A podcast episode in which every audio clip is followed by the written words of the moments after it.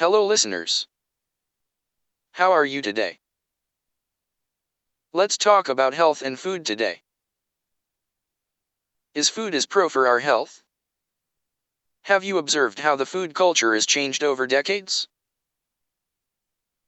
Indian style of preparing food is most complicated and it's considered to be a part of Ayurveda and Ayurveda says food should be the medicine to manage our body for keeping it in a good condition to do day-to-day activity. Do you know that the idli prepared in south part of India is a balanced food between calories and other nutrition which is very much pro-health for everyone. Hence, just check how your food is helping to build your health on day-to-day life. Catch you in next episode. See you tomorrow.